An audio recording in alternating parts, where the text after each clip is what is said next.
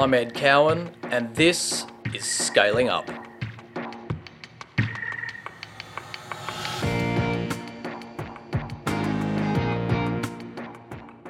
It is hard to start a company, unimaginably hard. For some reason, I like to try to do hard things because life is short and we want to build great products and, and make something really, really, really big. This podcast aims to educate and inspire by telling the stories of great growth companies as told by their CEOs and founders.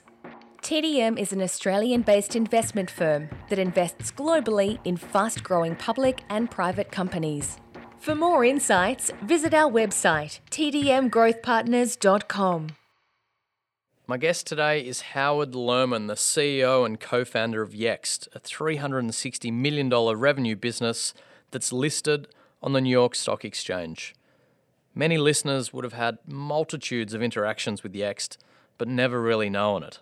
Every time you Google a business or ask Siri on your phone a question, the up to date information that comes up is being powered by the Yext platform. And we all know of that terrible customer experience of getting misinformation when you Google the opening times for your favourite restaurant and you turn up and it's shut. This is what Yext is solving. Digital knowledge management across platforms has built Yext into the business it is today, but it's just the first act. Letting brands take control of their information via search and ensuring that they are indeed the ultimate source of truth is where their next act lies.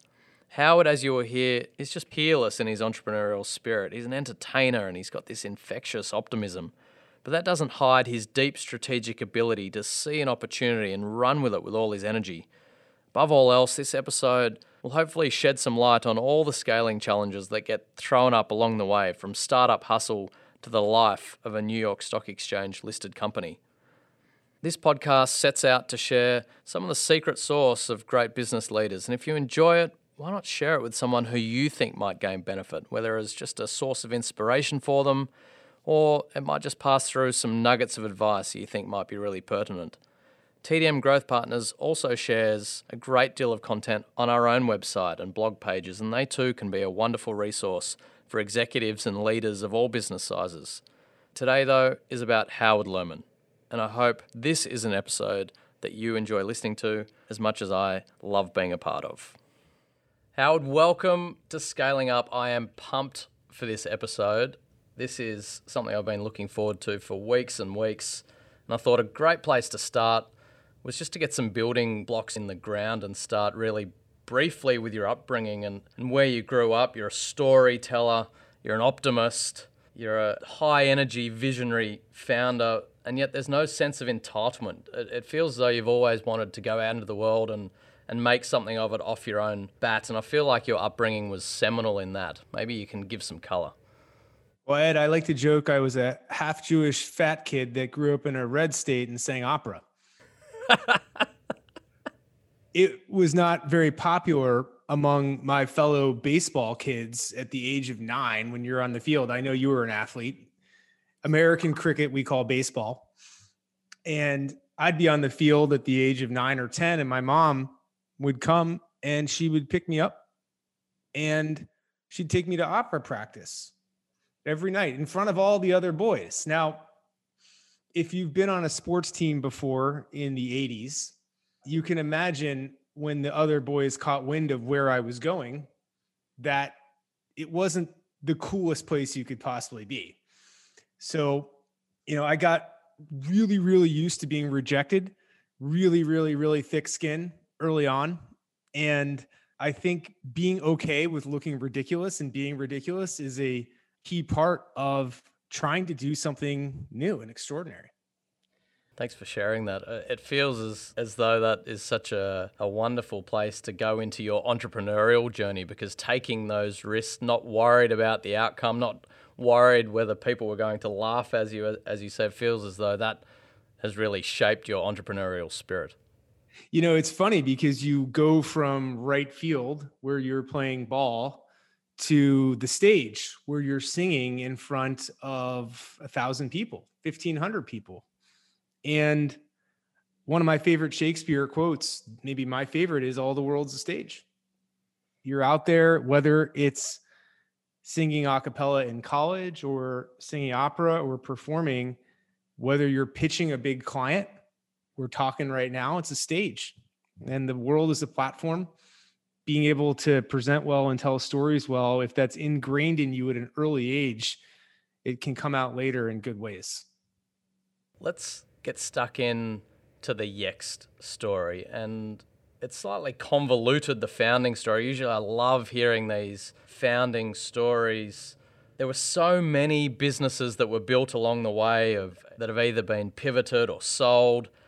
It feels so convoluted that instead of going business by business, people just need to know that there's this deep entrepreneurial spirit. I'm really keen to pick out the key learnings and realizations that you had from building these businesses that led to the product that really catapulted Yext trajectory, and, and that's the listings product. So, I guess a long question summarized briefly. What were the signals that you saw in the market that Yext was going to be a success?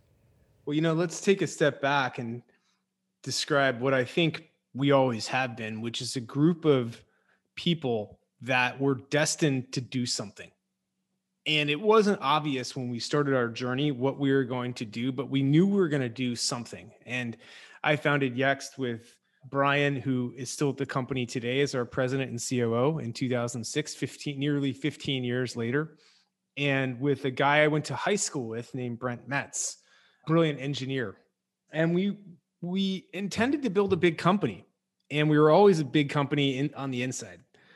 As we're going around and kind of trying to build products for small businesses, we had this calls product where we would substitute a telephone number, a call tracking number in for a company's phone number on Google Maps and track the phone call.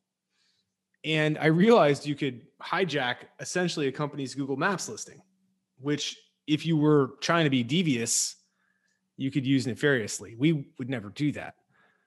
But then I started to think, well, wait a minute, there's there needs to be a way for a business to control their information in Google Maps and control their information everywhere. In fact, that led to our founding principle, which was that the ultimate authority on a business is the business itself. That McDonald's knows what time their stores open, how many calories are in a Big Mac, and they should be the ones that are able to authoritatively publish that information everywhere. And believe it or not, that's still our mission today to put companies in control of the facts about them, the answers about them everywhere, including on their own site, including in search. So, you know, I think I've always been a fan of search. Google, as a kid growing up, was incredible. It was heroic to watch their extraordinary ascent to dominance so quickly. It made it possible to find whatever you wanted on the web their original link search was literally, if you remember, way better than everything else out there at the time. And it was just, I remember first hearing about it from my computer science professor in college and at Duke in 1999 that there was a better search. And that really made me think a lot about algorithms and it was a kind of a cool time. But then, you know, we started to kind of dabble in products to detect if a company's phone number was different on Google or Yahoo, or different on Google and Yahoo, or MapQuest, which was at the time a mapping service in the United States that people used. And that's where we came up with this wait a minute, instead of trying to tell if a company and tell inform a company when there's disharmony across their data, let's offer them not just the ability to detect that they have a problem, but let's give them aspirin to solve the pain. So we built this listings network. And let me tell you, it was really hard. It was really hard to do it. We were, you know, a, a growing company. We had not a ton of capital, but what we did was we bet the balance sheet of the company. This was kind of the move that broke the chicken and the egg cycle for the marketplace. And I'm not even sure if you know this, but we called up Yahoo. And Yahoo at the time was being walloped by Google. You know, this was 2010. And at the time, they were still kind of mattered we called up Yahoo and said, look, a lot of people are using Yahoo search. You guys have at the time, I think it was 25, 30% market share. You have to do something different than Google. And we convinced them with a financial guarantee of around $10 million to open up their API and allow us to update information in Yahoo Local, which was their mapping property. That allowed us to go to companies like Citibank and FedEx and Enterprise and say, hey, we can fix your information in Yahoo. And then we called up MapQuest and said, look, we have all this data. Do you want it? And we began to amass all this data on FedEx and all these other companies. And quickly, we were able to get so much data that it became a lot easier for us to pick up the phone and call finally Apple and say, you're launching maps. People, you know, have talked negatively about Apple Maps and the accuracy of the data. We have a solution. We have a ton of POI data that's authoritative. And so that was kind of how we got the whole flywheel going. And then finally in 2015, Google came along, and that was just really a big deal. And then Alexa came along, and we mm. added all the social networks. So that's how we broke the chicken and the egg of the marketplace. It took a bet.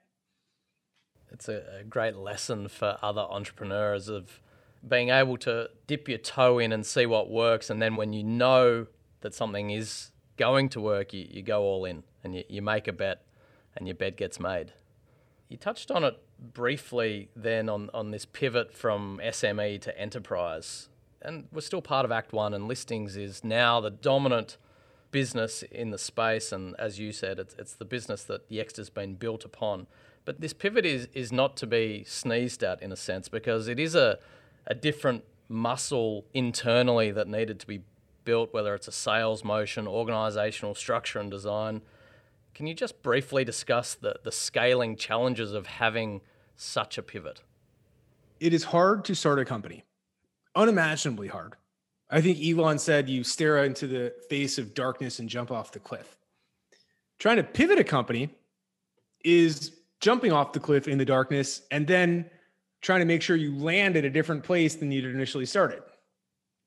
For some reason, I like to try to do hard things because life is short and we want to build great products and make something really, really, really big. You know, for customers that they don't ask for, but once they see it, they know they can't live without it. I like to to say you want to talk to your customers, but you don't have to listen to them. I talk to customers all the time, but I don't listen to them.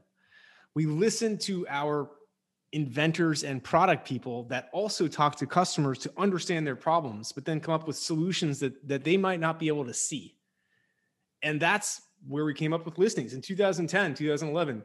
No one on the planet was saying, Hey, I want an automated centralized clearinghouse to update my location data and information across multiple internet insert end, endpoints. No one, no one asked for that. Uh, they were they were looking for manual ways to do stuff.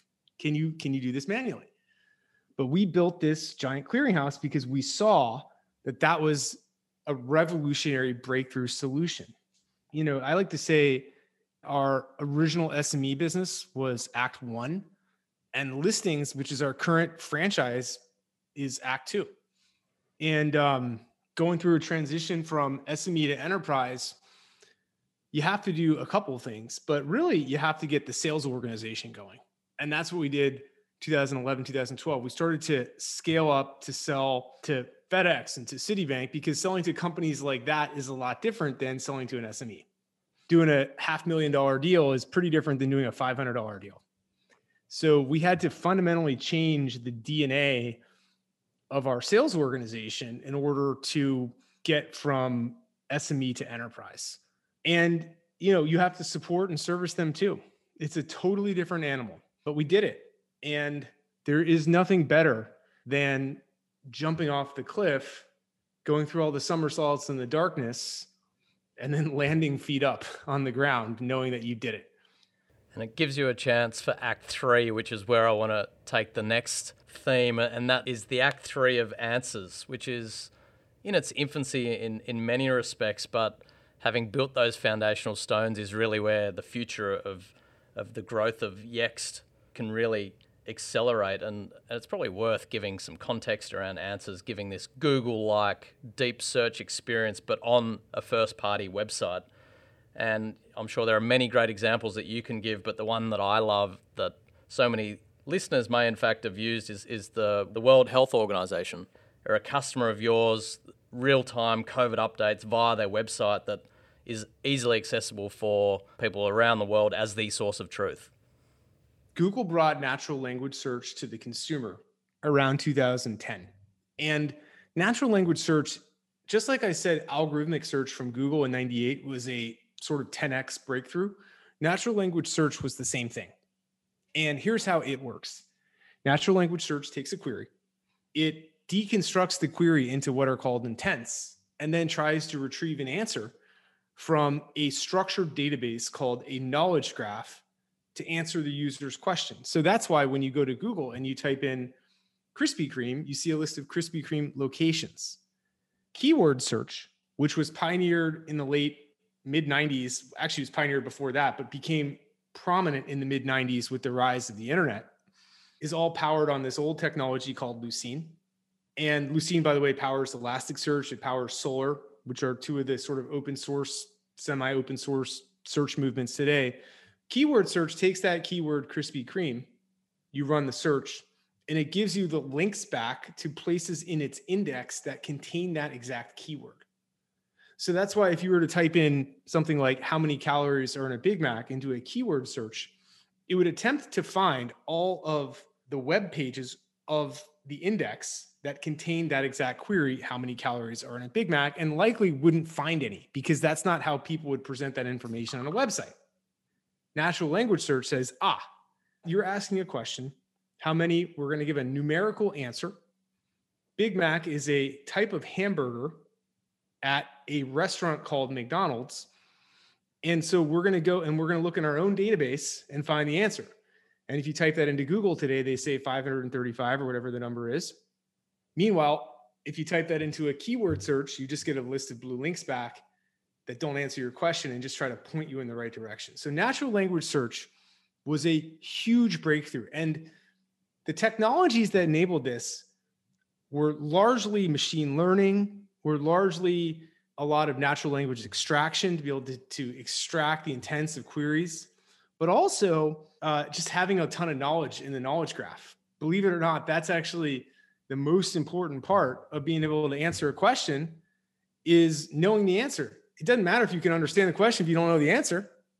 So we realized that at Yext, in amassing all of the location data for companies like FedEx or the hospitals and doctor information for companies like Mount Sinai, a huge hospital system in the United States, that we had built up knowledge graphs for all these companies. And we were giving all the answers, if you will, to Google and Apple and Amazon and Facebook on behalf of our customers. And so we said, why not build our own natural language search on top of this knowledge graph so that the customer can answer questions themselves. And then you have this super powerful value prop because from one single knowledge graph, the company can update their answers in Google, they can update their answers in Alexa, and they can update their answers in their own website.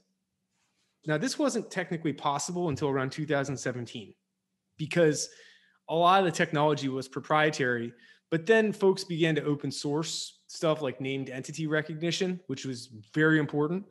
And if you look at OpenAI, GPT-3, there's a lot of open source stuff. So our machine learning special, we don't do fundamental research, but we do know how to apply it.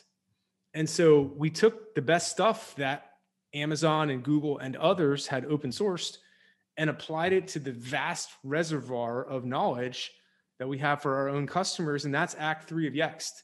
We intend to bring natural language search to the enterprise. What Google brought to consumers, we're going to bring it to every website. And there are five categories of search that we're really going to focus on. And those are site search, which you mentioned. So if you go to the WHO, World Health Organization, you'll see it there. You'll see it in krispykreme.com.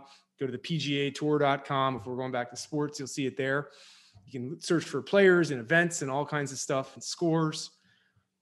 Support search, which if you go to help.yext.com, you'll see an example there. We have a new technology called extractive Q&A, which can suck answers out of unstructured text, which is huge because that means the answer doesn't need to be in the knowledge graph in a structured way to be able to answer a question like, how often does Yext suppress duplicate listings? Questions like that.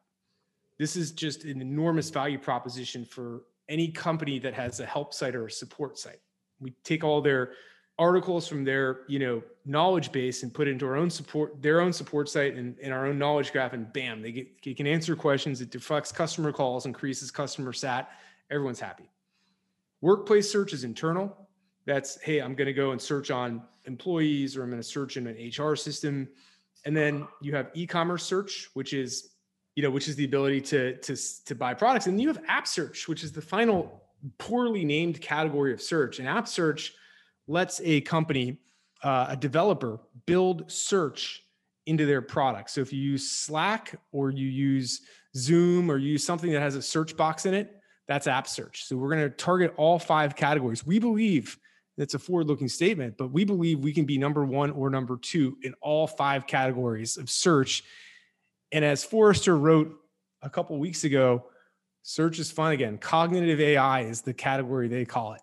And Yext, we believe we have the best answers search platform to help take companies there. So that's our act three. And it's a long winded answer, Ed, but one of my favorite entrepreneurs is Jensen Huang from NVIDIA. And I've been following him because Sutter Hill was one of our earlier investors. And uh, there's still there's still a Sutter Hill partner on the board of NVIDIA, and there's still a Sutter Hill partner of the board of Yext. And Jensen kept at it forever until he changed the world with NVIDIA. And along the way, you know, there was ups and downs, but they did it. That's what we intend to do here at Yext.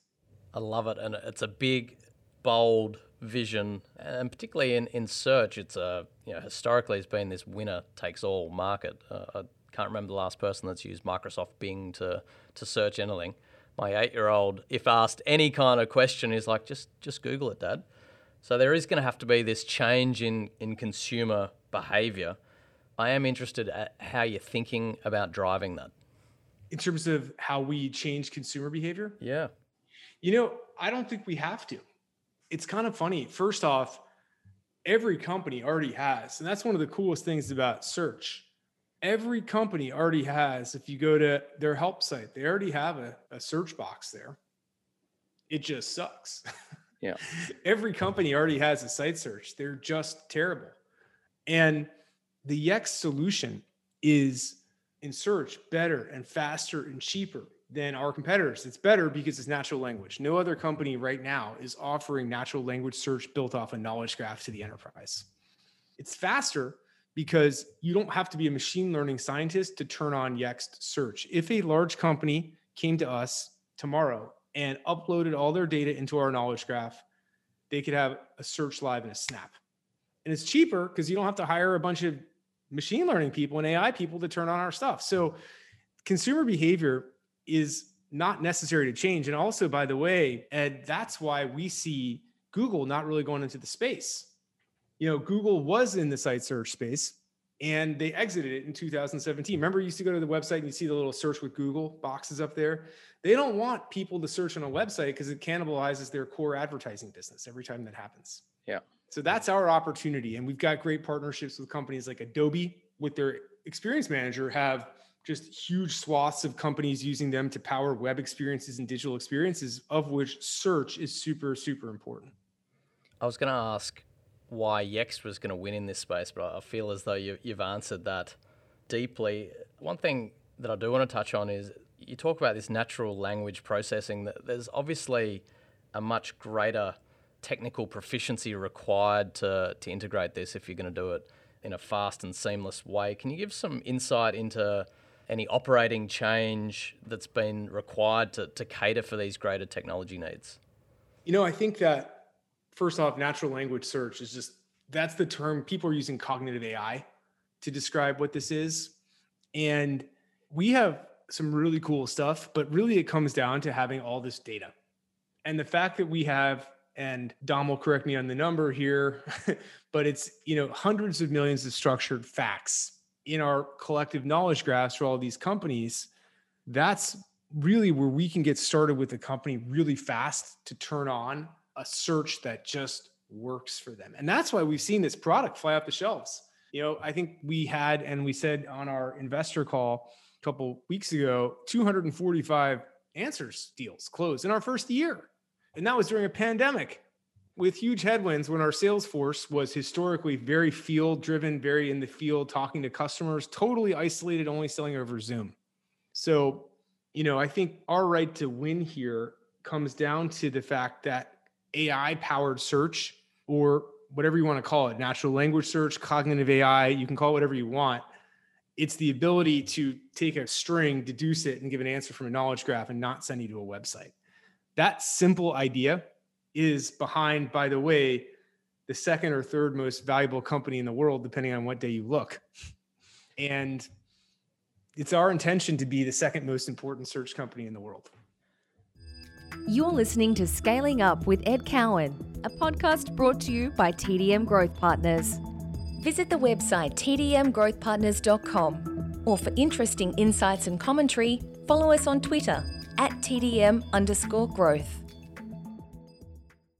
Let's pivot now to something that I know you're equally as passionate about, and that's the challenge of scaling the the culture and the people of your business, and, and maybe we can dig into the changing role as a CEO from founder to running a, a massive listed business. A couple of tidbits here. You know, I've, I've read that you've in the past you've had these turbo sort of five minute meetings with the entire office, which I, I love love the concept, but the insight maybe you can give when you look around as a founder and you realize that you don't know everyone's name, that the culture that you have created is now largely out of your control, but still it's it's really reliant on your energy, even though it's breathing without your input. Maybe you can give some insight into into that emotion and how you've thought about that changing over time. Well, first off, on culture, everyone, every company says, "Oh, people are our most important asset." Everyone always says that. We try to live that. There's a certain kind of person we really like. We try to recruit those people to our company. Um, there's a group of people at our company that have been here for a really, really long time. I've deeply began to understand leverage. You don't need a lot of people to make revolutionary products. It does not take an army of engineers to conceive of something incredible and to make it. Sometimes it can take an army to support it, but to to come up with it, I believe in individual exception. We yes, we believe in individual exceptionalism. So we have some people that you've heard of 10x's or 100x's and we deeply believe in that. That there are a few people in any company that really can take things to the next level. And so one of the cool things about as your company goes from 10 to 50 to 100 people to 200 people to 250 people to 500 people. By the way 250 is when you lose the names. Most people lose it at 100 but the founders tend to try to know everyone until around 200 and then it's impossible. And then it's impossible. That's right. You know we have 1300 odd people today and odd they are. But the point is that if we make a great product the number of people it takes to make a great product doesn't scale linearly. And I mean that in a in the reverse way, which is if 20 people who are extraordinary can make something awesome, when your company is 5,000 people, you don't need 40 people versus 2,500. And so the same group of people can make something great and then put that into, you know, the sales channel as that grows to achieve scale. So you know what i've learned is to pay a lot of attention to who you spend your time with and then go really deep with those people. Now and then for the stuff that scales you have pros that come in. Pros that can come in and build the systems and you know that's why people like steve cakebread or david Rudnitsky, you bring in the the people that know how to build the systems at scale. I think you've been reading my notes because the next question was there's this nucleus of of a founding team that have been with you for a long time. You mentioned Brian. You know, Tom Dixon was there for ever and a day. Alok, who's, who's now the CFO of, of Verta, was there for you know 10 plus years. And then there's been this scaling up of, of bringing in these seasoned veterans. And in your case, you, you brought many in from perhaps the greatest software business of all time being Salesforce. You mentioned Steve, David, Jim Steele. When is it time to bring in those pros? At what point in time as the founder, did you think now is the time is right? It feels like there are some natural stages that other people building businesses should be thinking about as to when that time is? I would go back in time and say that we brought in Jim too late. We brought Jim in in 2017, right before we went public. And you have the benefit of hindsight always. If I could rewrite the story, I would have brought Jim in around the same time Steve joined us in 2015. And I think that would have given us a more robust enterprise team his way kind of earlier on. Which I suppose, if you're asking me at the time, that's four years after you know we sort of achieved product market fit and started to go after the enterprise. Could have even argued for earlier, actually, on the sales side.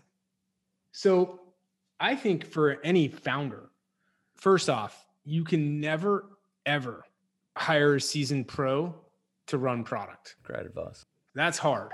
You know, that has to come from from your group of people that have been there deeply. Maybe you can buy a product. I guess you could do M&A. I don't really think about that. But what you can outsource if you will and as a founder's head are first off G&A, which, you know, Steve was a pro and people like Steve who have been around the block and taken Salesforce public and taken Pandora public and have written the book on how to take a company public. Bestseller. Literally. Literally. they have a lot of value to add. And it's frustrating for you at first because you know you're so used to controlling every little detail and controlling every I remember I was so mad one time. I was sitting, I don't remember where, sitting with Tom outside, maybe at some restaurant, some diner. And I my phone buzzed and I see this purchase approval. This was 2015, maybe like a couple months after Steve joined. It's like purchase approval for Dun and Bradstreet credit, $450,000. And I literally lost my temper. I mean, I threw my phone down and I just I couldn't understand what Steve was was buying. I, you know, it was a credit checking thing. And I remember thinking to myself that I bet we didn't even have 450,000 of bad debt in the company last year. So we'd be spending more on credit checking than we would be on, you know, what we'd actually recoup from it. Now I understand what he was doing was he was just getting ahead and building the system to be able to do this at scale, to be able to make sure that we were compliant, SOX, accounting. But I had to transition from trying to run a tiny little shop, you know, running Yext like I was the the shopkeeper of like a of a cuckoo clock store in Switzerland or something and knew every detail and every inventory part and was counting every you know dollar that came or Swiss franc that came in to letting someone else do a thing. And um and Steve that was amazing. I wish we had probably done that a little earlier in sales because that is so important to any SaaS company. But you know, we keep product and inventions and engineering really close. That's the that's how I keep leverage across the company.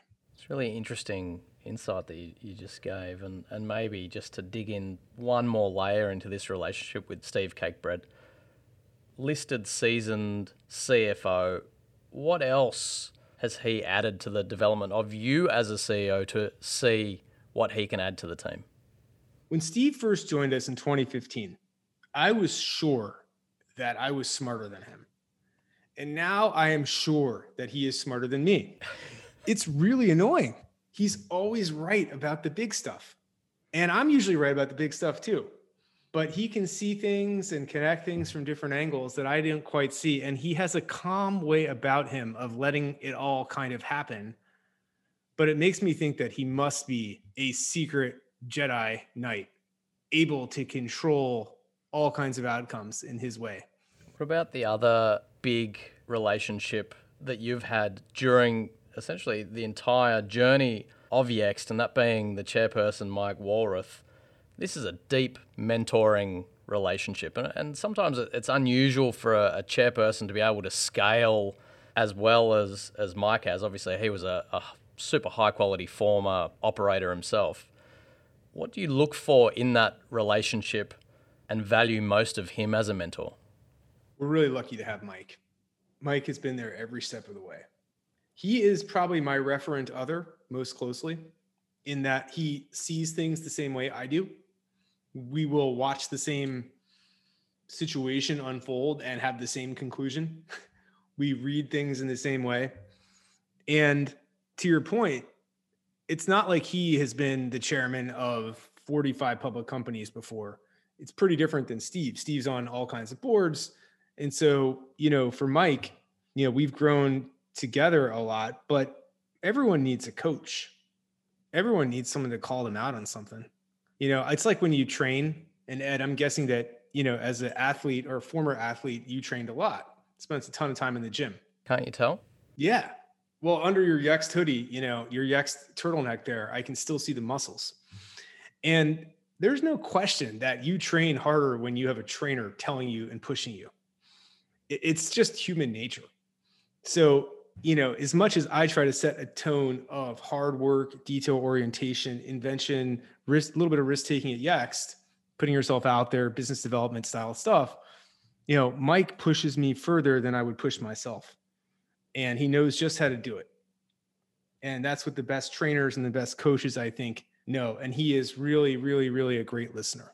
It's a wonderful insight into what the power of a great chairman and CEO relationship can be because often it can be about governance, it can be around a check and balance and making sure that the executives are being kept in check in many respects. But this is deeper than that. This is two entrepreneurs binding together to, to really have a execution of a, of a long-term vision. You know, I made the decision in 2011 to step down as chairman of the company and give it to Mike and ask, well, let me say it this way ask Mike if he'd be willing to serve as chairman. And he accepted. And, you know, that was me recognizing that this was going to be a multi decade journey and I wanted help. And I went out, I remember when we were raising money, the end of 2009, beginning of 2010, we had IVP, we had major institutional investors investing in the company, but I made sure to chase Mike Walrath down because I wanted him to be in the company and I wanted him to be our independent board member. And I'm really lucky I was able to get his attention. Even before COVID, you had this sort of distributed head office. And in, in many ways, that's slightly unusual for a, a business of, of, your size and scale and, and what you're trying to achieve.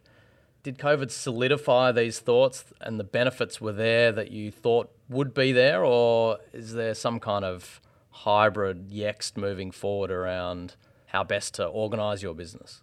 Well, we talk about this all the time. So you see Slack and Salesforce. Hey, we're Twitter. We're we are remote hybrid forever. Remote forever if you want permanent remote work. You see others, Google and Amazon. Hey, we need you back in the office. I think we're still finding our way here, but fundamentally, we are going to be an office centric company. We always have been. We have great headquarters in New York, which are now finally open, by the way, you know, under very constrained circumstances, three days a week for a few hours with a certain number of people. That's all following the official rules set by the state and the city. Same with our beautiful Washington office. But I do fundamentally believe that people are better when they're together. Not all people, but certainly our kind of people. And, you know, we're going to expect, if it's safe, that people do come to the office if they can make it.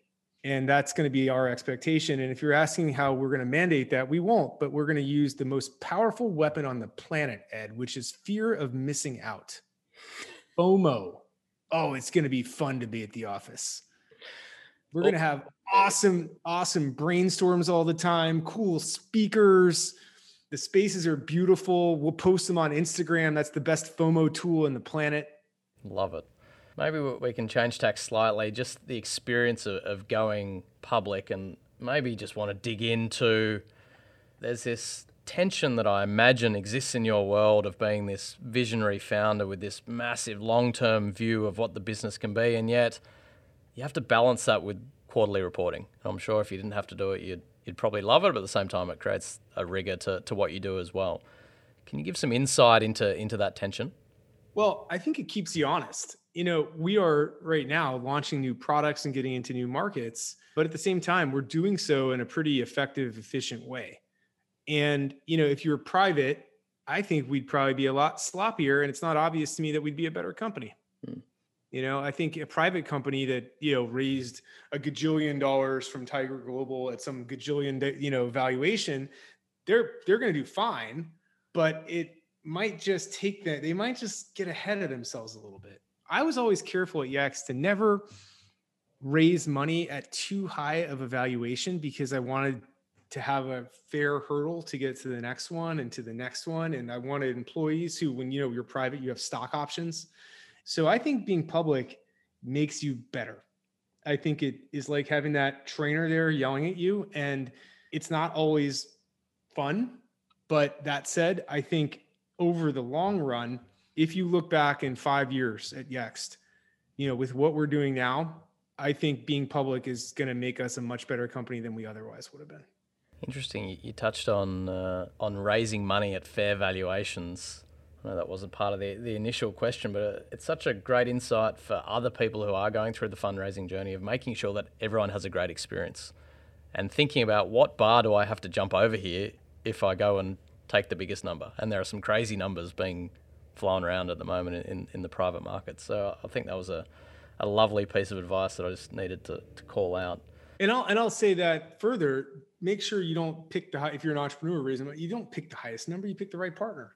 You know, and yeah. and a lot of people are so focused on the highest number. You know, that's just it's not the right thing to do. It's not the right thing to do. Couldn't agree with you more. Oh, many founders, you know, at some kind of scale, stop interacting with investors one on one. You know, there are some massive companies Square or Shopify, you know, they, they leave that to the CFO. And I'm sure there are benefit of, of both approaches. They're founders and, and they want to just run the company. How do you view that relationship with public market investors? Well, I think there are different kind of investors. You know, when you go through and you're you're an entrepreneur and you go through this roadshow and the banks, Morgan Stanley or Goldman Sachs or J.P. Morgan, they put you through this roadshow and you meet all these people in kind of like a, it's almost like a speed dating drill. it's the roadshow, and it all happens really fast and your life's work is sort of sold in an auction at the end of the day and you're almost outside of it watching it if you if you know what I mean. And every investor when things are good is your friend. They're all I have a guy that hugged me on our IPO and sent me books and stuff and then we find out that, you know, they're not a shareholder at all. In fact, they might be shorting us. So, you know, it's it's this whole crazy game. And the thing you have to learn to do is there's certain investors that will say things that are true and tell you the truth. And then there's others that, you know, might have a different intention in mind. And so when we, and this is a forward looking statement, when we are as big as Shopify or Square and Workday and that size of company, I fully intend to still talk to our biggest and best long term shareholders. People underestimate this brand flow on of, of being a public company what was your experience in in Yext being put up in lights and ringing the bell at the New York Stock Exchange, and, and then the, the flow on of of selling deals to these massive enterprises right around the world, being able to point to your ticker on the on the NYSE? No question, it's a help, especially globally. You know, going to Japan, where we have a big presence, that is really important there. In Europe and Germany, Germans like to you know buy from the best. And you do get a brand benefit from being publicly listed. So that would be another benefit of being public. Um, the experience of the IPO itself brings the company together. You know, anybody that was there, they were there. They were there. It's a moment in time. Last question. The way the world is today, it feels as though it's it's growing in this bipartisanship and it's going to be business leaders that can have the greatest impact on changing society from the bottom up. And I, I get a sense you're inspired to be part of this. Maybe some color on how you feel like you can change the world with Yext. Well, first, we can change the world by making our customers successful with search and natural language search, knowledge graph, having their answers and listings in Google and Alexa. So we're going to change the world by bringing, you know, natural language search to the enterprise. That's the first way. The second way is by having today 1300 employees and their families taken care of. By the way, that's 1300 today, but we intend to be a much bigger company and so we're going to make sure that we take care of our employees and then we're going to take care of our we intend to take care of our investors, the third stakeholder here, customers, employees, investors, and shareholders. And you know, I do believe that a company is the ultimate vehicle for achievement in today's Western society. I don't know enough about China, but in Western society, it seems to be. And certainly, you know, your company can have a positive impact in the world. I think there's definitely different degrees of how companies have gotten involved with social and political causes. You look at companies like Coinbase, for example, who have said, we're not getting involved. Today, Basecamp announced, hey, we're actually banning political discussion from our channels. You can't do it. I think that's a little extreme. I think it's impossible to not exist in the moment and to not see what's around you.